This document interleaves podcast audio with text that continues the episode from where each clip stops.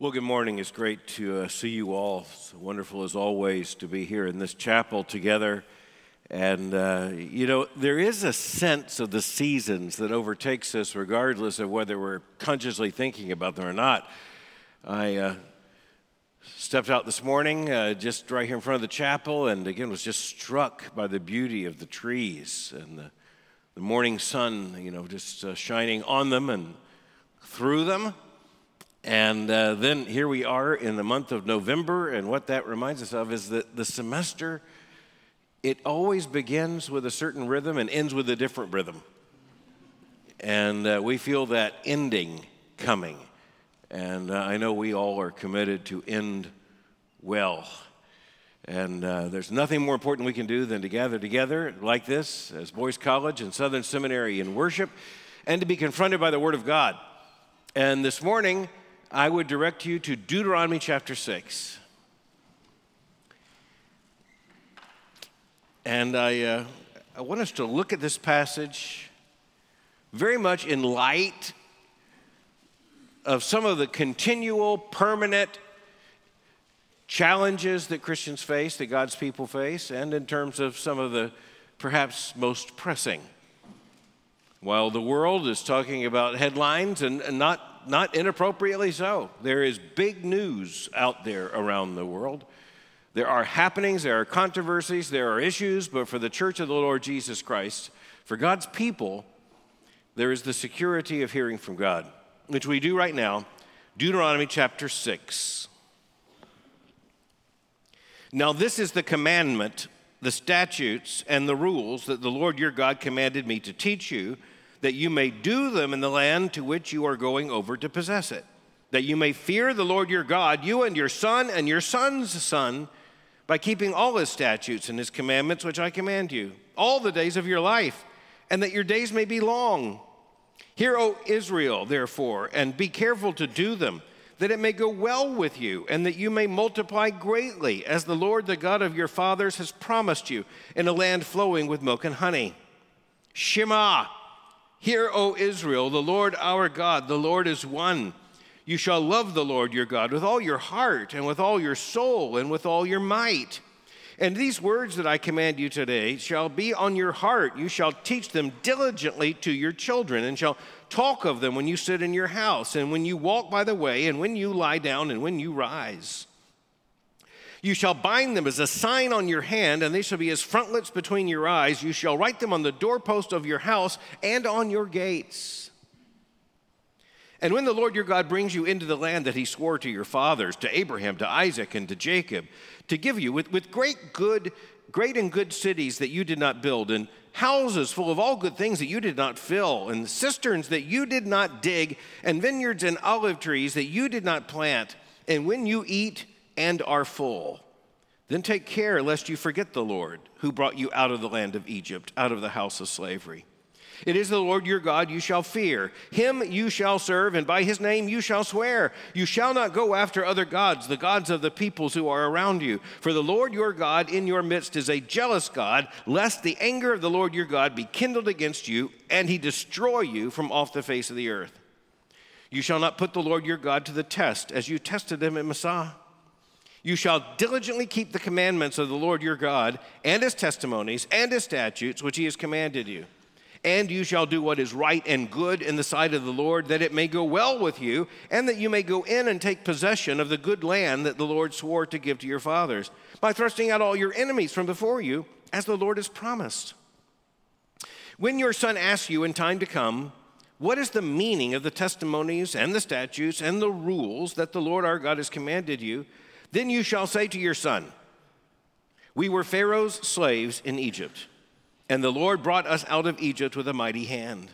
And the Lord showed signs and wonders, great and grievous, against Egypt and against Pharaoh and all his household before our eyes. And he brought us out from there that he might bring us in and give us the land that he swore to give to our fathers.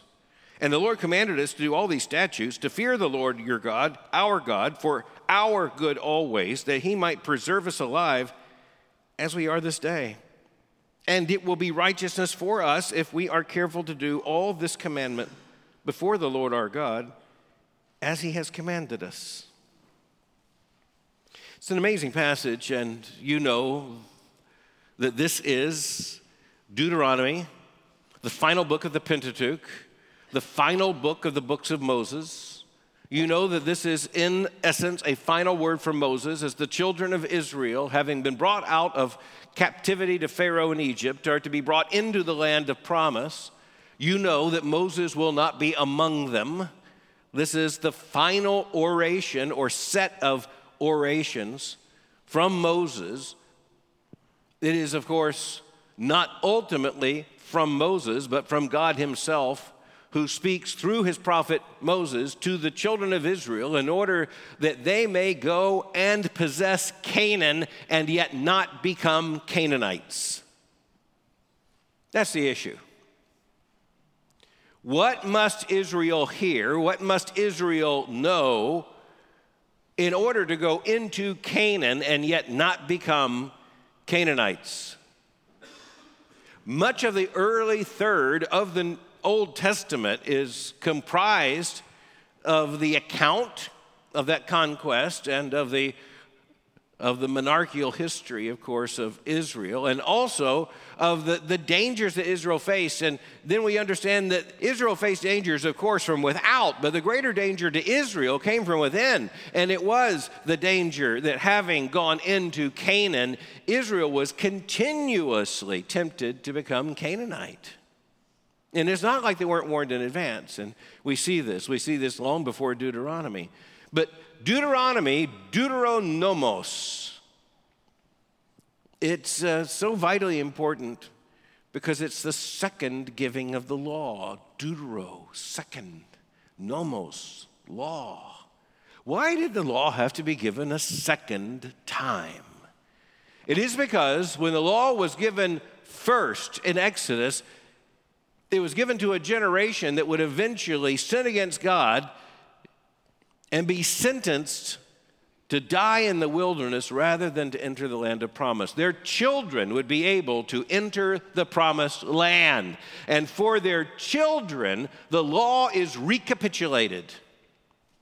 Now on the brink of the River Jordan, on the brink of the conquest, on the brink of the promise, the law is given to this generation as it was given to the generation of their fathers and mothers.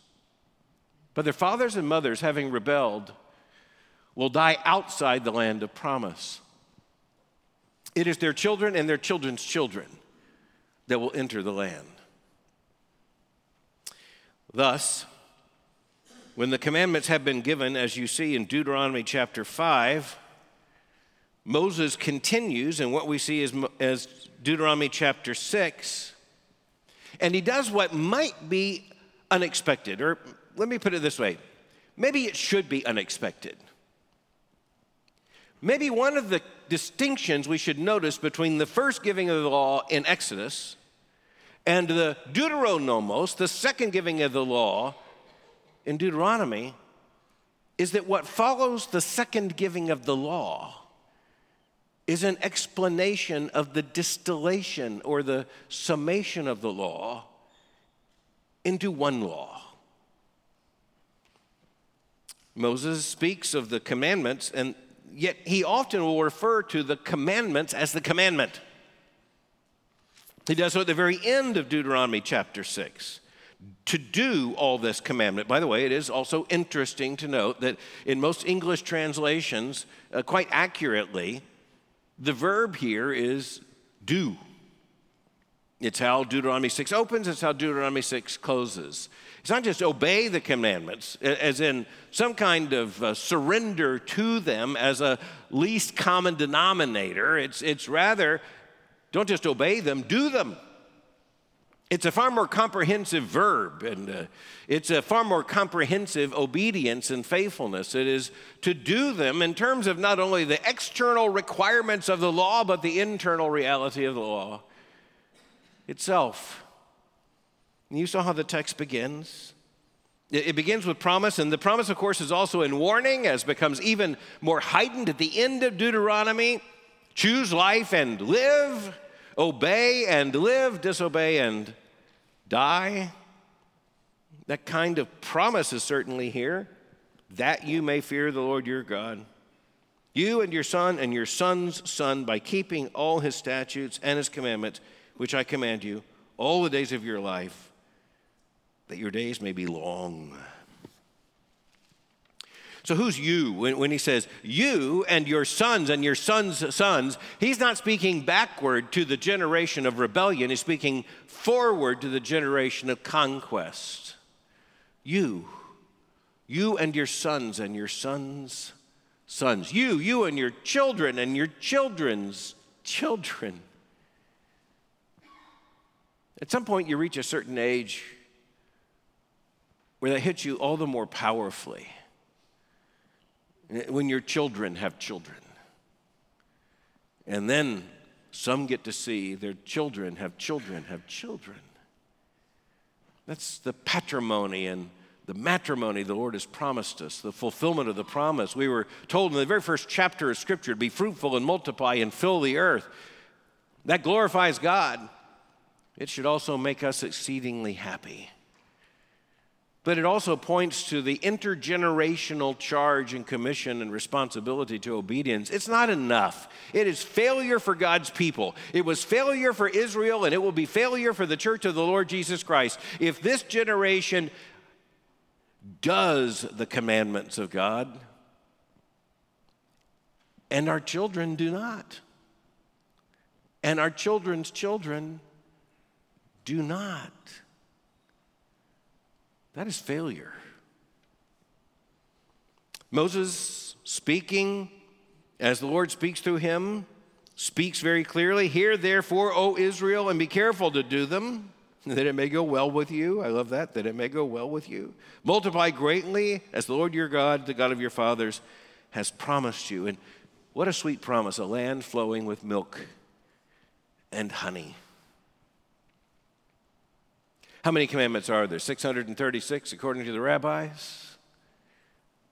Putting everything together from Torah, or here we have 10, the 10 commandments. And the 10 commandments are easily memorable. They have become, through the course of the last 2,000 years, one of the most basic units of Christian teaching. I often remind congregations of the fact that even in the Reformation, when such a distinction was made between law and gospel, you know, Martin Luther early in the Reformation said that you should not teach the law. Teach only the gospel. Don't teach the law. And that still is a very basic instinct in many ways in Lutheranism right now until today. But nonetheless, Luther had to change his entire approach to understanding the relationship between law and gospel when he had a son. He could not raise that boy merely by gospel. Needed law. Choose ye this day whether you live or die. Obey or disobey, that it may go well with you in the land of promise or in the Luther house. In his little catechism, Luther thus defies his own early instinct in the Reformation to give priority only to the gospel, when very early on in that catechism, the child is addressed with the words, "Hear, little child, the law of God." And it is the Ten Commandments, a summary of the law. I want to do something fun with you today. I want to suggest to you that in the Bible, there is some strange math. In the Bible, very strange math. And I want you to think about the math in these terms. 10 equals 1 equals 2. All right? Don't try that in a math class. Just try it in the Scripture. 10 equals 1.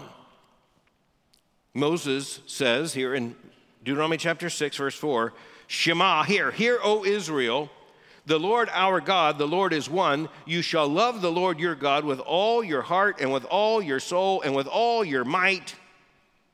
And these words that I command you today shall be on your heart. You shall teach them diligently to your children, and you shall talk of them when you sit in your house, and when you walk by the way, and when you lie down, and when you rise. You shall bind them as a sign on your hand, and they shall be as frontlets between your eyes. You shall write them on the doorposts of your house and on your gates." So there are 10 commandments, and they are summarized in one command. The summary of all that has been said, and it's the summary of all the law that will be given, the sum and substance of it all. Hear, Shema, hear, O Israel. And it's based upon the identity of God. The Lord our God, the Lord is one. Therefore, you shall love the Lord your God with all your heart and with all your soul and with all your might. So 10 equals 1. 1 equals 10.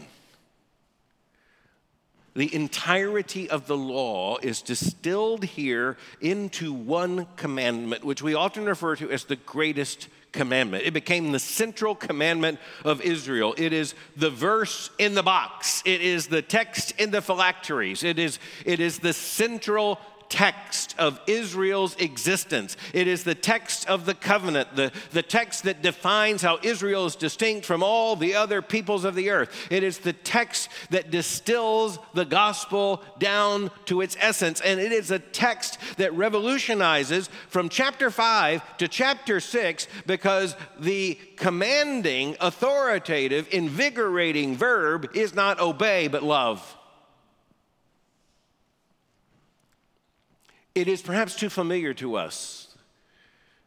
The great command is that we are to love the Lord our God with all our heart and might.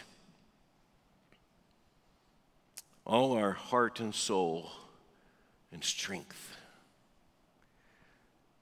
The shocking part is the word love. I found myself asking a question that I've not been able to answer. And so I am giving an invitation and issuing a plea to our outstanding biblical studies faculty to help me with this, particularly professors of Old Testament. I have been looking for information on the Canaanite deities, and in the background of the Canaanite system of idolatry in order to find out if there was language about loving idols. My suspicion is that there is no such language. My suspicion is that if we were somehow to get into the Canaanite cultus in terms of investigation, I think it's very unlikely that the verb love or any similar cognate is going to appear within that. It's also very interesting as you look at different religious systems in the world and you consider their reference to some sort of deity, you will notice the lack of any context for the main verb to be love. What does it tell us? And if we're not surprised by this, every time we see it, there's something wrong with us, I think. That what God demands of us more than anything else is love. Now, that love is translated into obedience. We should love the Lord our God with all our heart and soul and strength. Now, there's some complications there, too, because Hebrew anatomy and physiology was not exactly ours either. So don't think of anatomy and physiology. They did know that when one is excited, one's heart races. Or when perhaps one is smitten, one's heart flutters. Something's going on in the heart. The heart is the seat of loyalty. And in the Hebrew psychology or physiology and understanding of anatomy, the heart was often the seat of reason as well. And you put that together with soul, you put together with strength, it basically just is a comprehensive statement. We are to love the Lord our God with everything we are. But it leads with heart, and the verb is love. the Shema, the greatest command. If we do this, we do, not just will, if we do this, we do fulfill all the other commands. If in every dimension of our lives, we love the Lord our God with all our heart and with all our soul and with all our might, we will do and cheerfully, joyously do all that the Lord has commanded. On the other hand, if the law remains for Israel, or if the law remains for us, even in our understanding of obedience and sanctification, if the law remains in our minds, that law perfectly fulfilled in Christ, if it remains for us something merely external, then we're missing the point. If it remained external for Israel, then this generation and their children and their children's children would be just as rebellious and just as wayward as the generation of their parents and grandparents. You'll notice the text follows, and we will turn to that in just a moment. The so what? So how is this to be honored in Israel? How is this great commandment to be put into life? What does that look like in the life of Israel? And thus, the lesson for us would be also, what does it look like in the life of the church? But before we turn to that, I go back to the strange math. 10 equals 1. 10 commandments, 1 commandment. 2 commandments? Matthew chapter 22.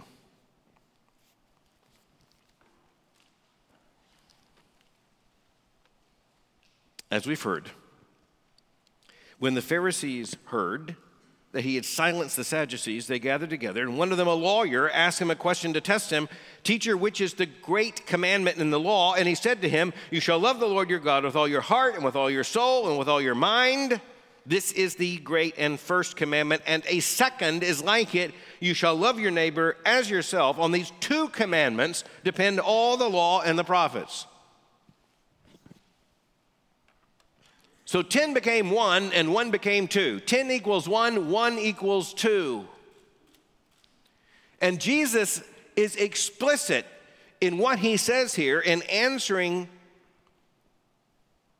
this very, very dishonest Pharisee. Because central to the understanding of the Pharisees was the entirety of the Old Testament law, including Deuteronomy 6, including the Shema, including the fact that it was the central and greatest commandment. And yet he dares to come to Jesus to ask him this. The Sadducees, having been silenced, they put Jesus to the test. And the easiest thing for Jesus to have responded here would have been the way any Jewish man should have responded, and that is simply by going to Deuteronomy 6:4 and stating the verse. But Jesus, in his sovereignty, actually goes beyond, and of course goes to Leviticus chapter 19, verse 18, "You shall love your neighbor as yourself," lifts that verse not out of absolute obscurity, but out of what was certainly a lack of attention in terms of any comparison or linkage to Deuteronomy 6:4, and he puts them together and he says, "This is the first and greatest commandment, and the second is like unto it. Upon these 2 commandments hang all the law and the prophets." 10 equals 1, but 1 equals 2. And of course, this was not only Jesus's answer, which is also a rebuke to this Pharisee, it is also Jesus' answer, which is a command of instruction to his own, to the church. The royal law, the law of Jesus. He perfectly fulfilled the law in every dimension, and thus we are saved. But he also gives us a law. And thus, the moral content of the law is recapitulated in the New Testament. It is fulfilled in such a way that Christ's people are called not to a lesser law, but to a higher law. And yet there's continuity in that law. There's continuity in the Shema. "Hear, O Israel, hear, O Church of Christ. The Lord our God, the Lord is one. And we are to love the Lord our God with all our heart and soul and says, Jesus, mind. But we dare not stop there because a second is likened to it. We are to love our neighbor as ourselves. Fulfilling the second bears testimony to the first. Obedience to the first requires glad obedience to the second. Where Christ's people are found, we are to be found honoring the great commandment and honoring the neighbor commandment. Both of them animated by love. Both of them.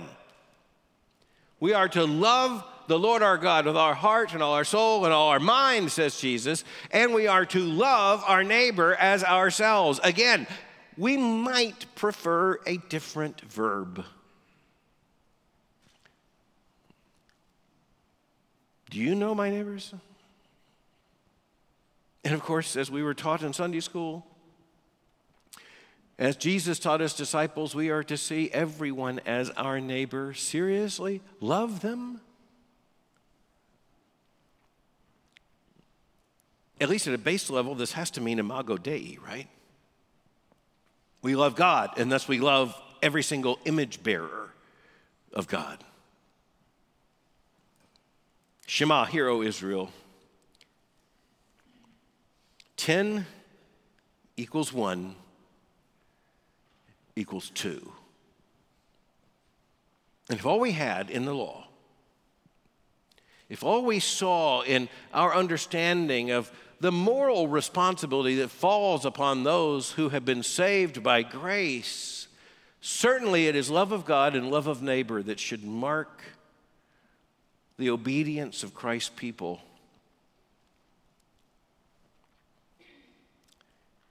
Well, here we go. Back to Deuteronomy 6. Moses has more to say.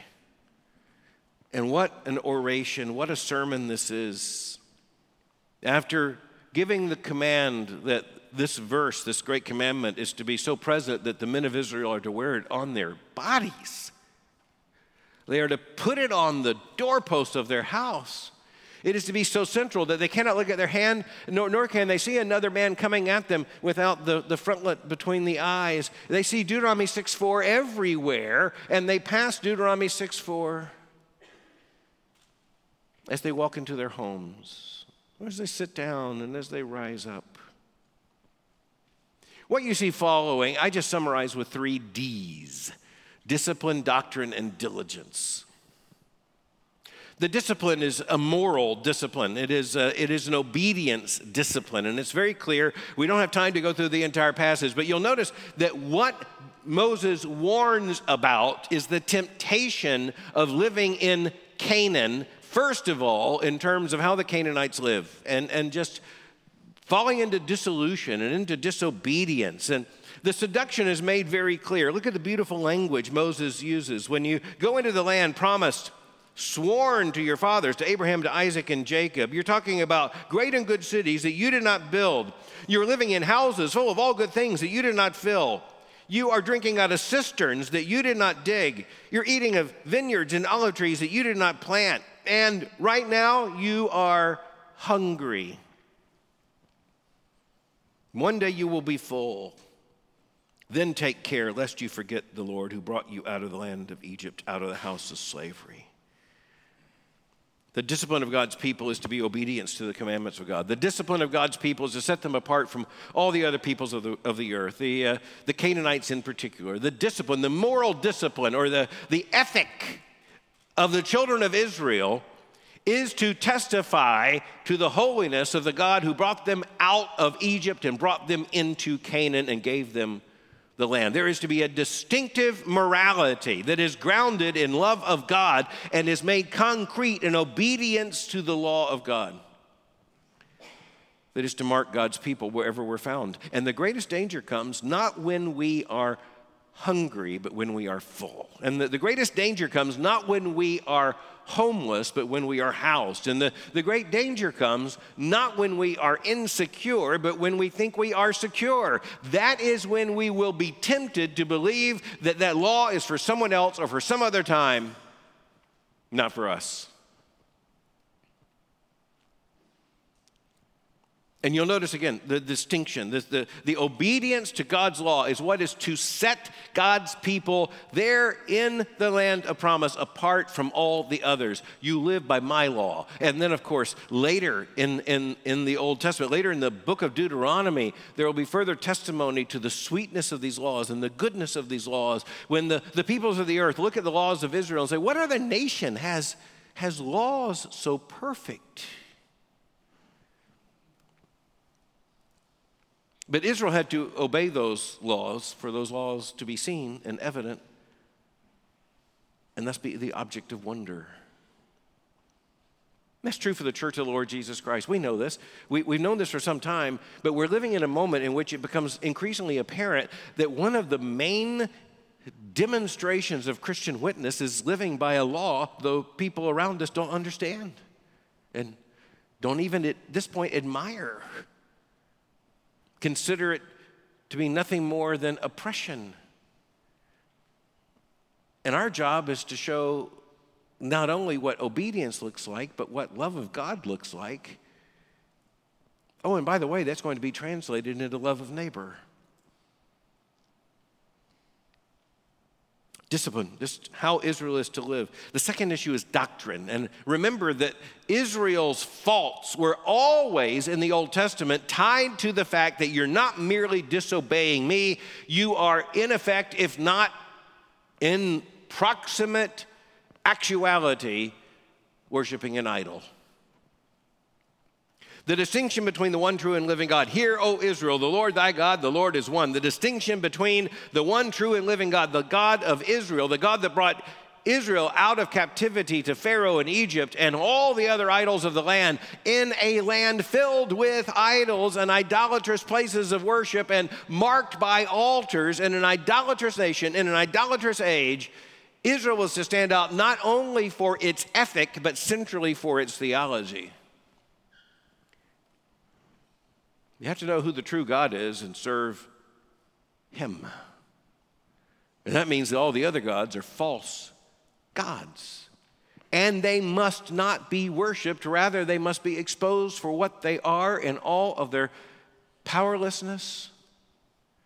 Frankly, as the Old Testament makes clear, in all their sensuality, in all of their anthropological exaggeration, in all of their foolishness and all of their violence and all of their fecundity, Israel's to have nothing to do with that and is instead to worship and to love and to serve the one true and living God. Theology matters. And by the way, you will not maintain a Christian ethic if you do not maintain Christian theology. You will not maintain an ethic if you abandon the doctrine. One of the central lessons of looking at Protestant liberalism is they said, let's save the ethic, and so we'll dispense with the doctrine, and once they dispense with the doctrine, the ethic didn't matter.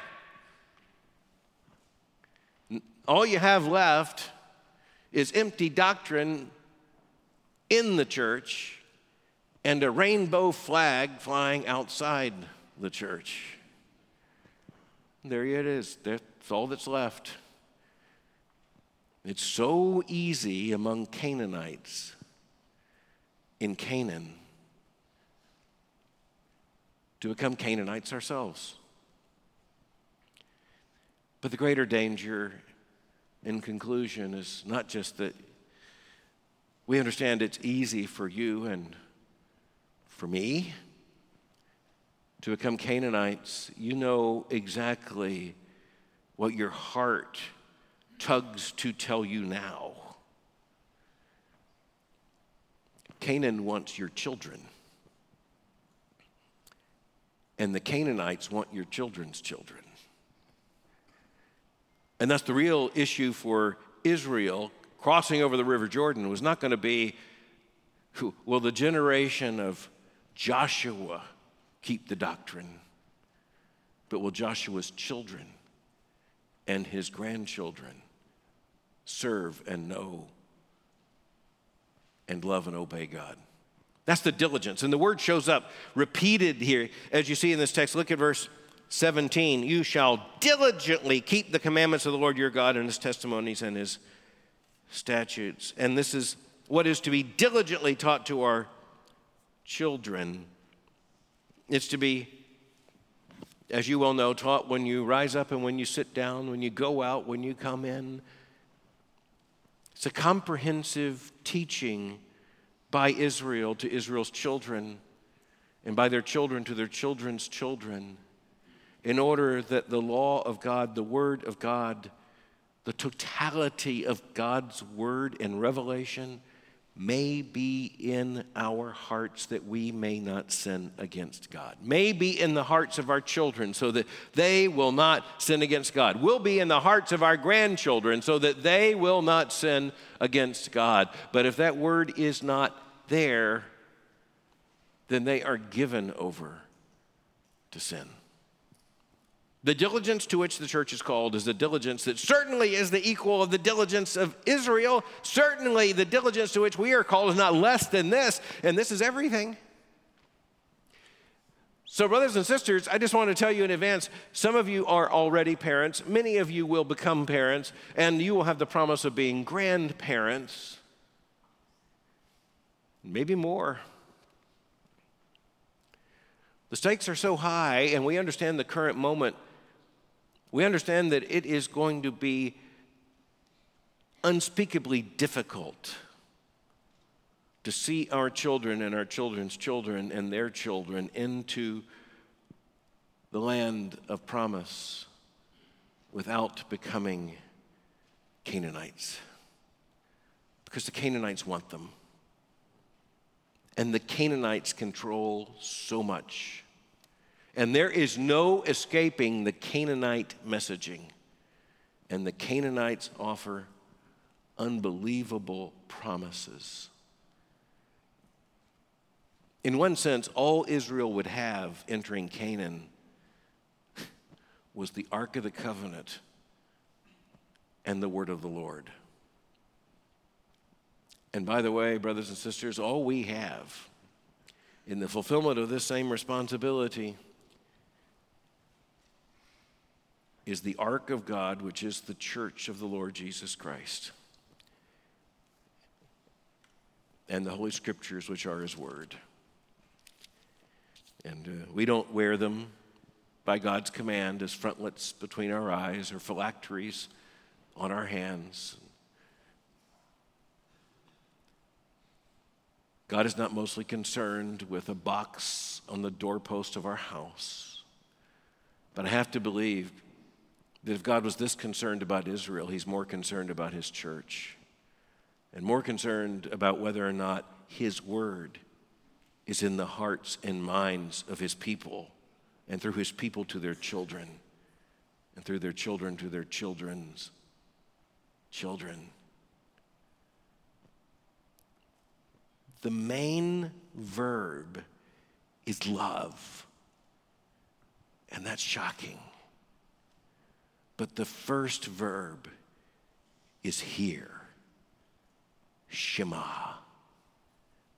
and we must. Let's pray. Father, we're just so thankful for all You've given us in the entirety of Your word, and in particular in this text. Father, may we live it as we love You. To You be the glory, we pray, in the name of Jesus Christ our Lord. Amen.